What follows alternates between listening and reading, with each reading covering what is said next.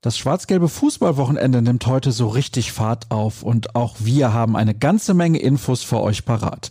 Willkommen zu BVB Kompakt, präsentiert von Zurbrüggen. Alles für ein gutes Zuhause.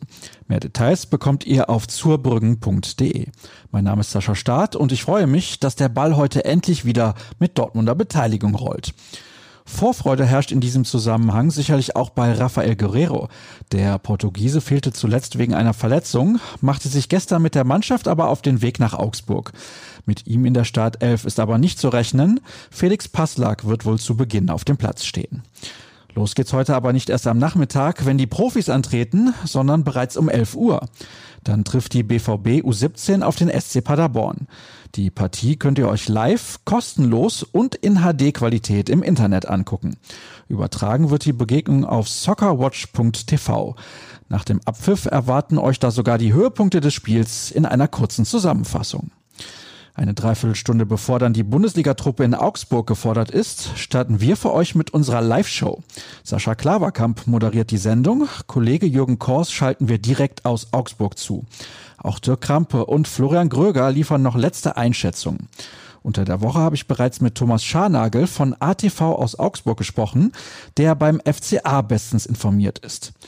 In der Pause und nach dem Abpfiff analysieren die Kollegen dann die Leistung der Borussia und die neuesten Entwicklungen.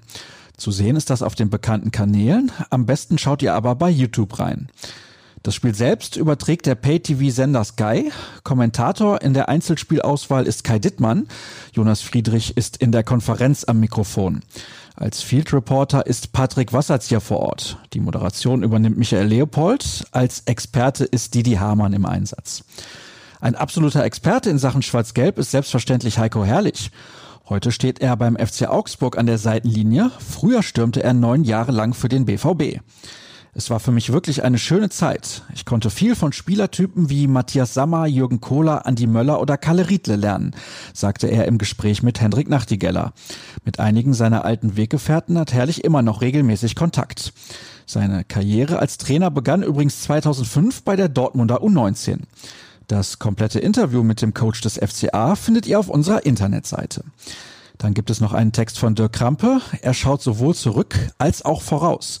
Erling Holland hatte bei seinem Debüt mit drei Toren in Augsburg großen Anteil am Sieg im Januar.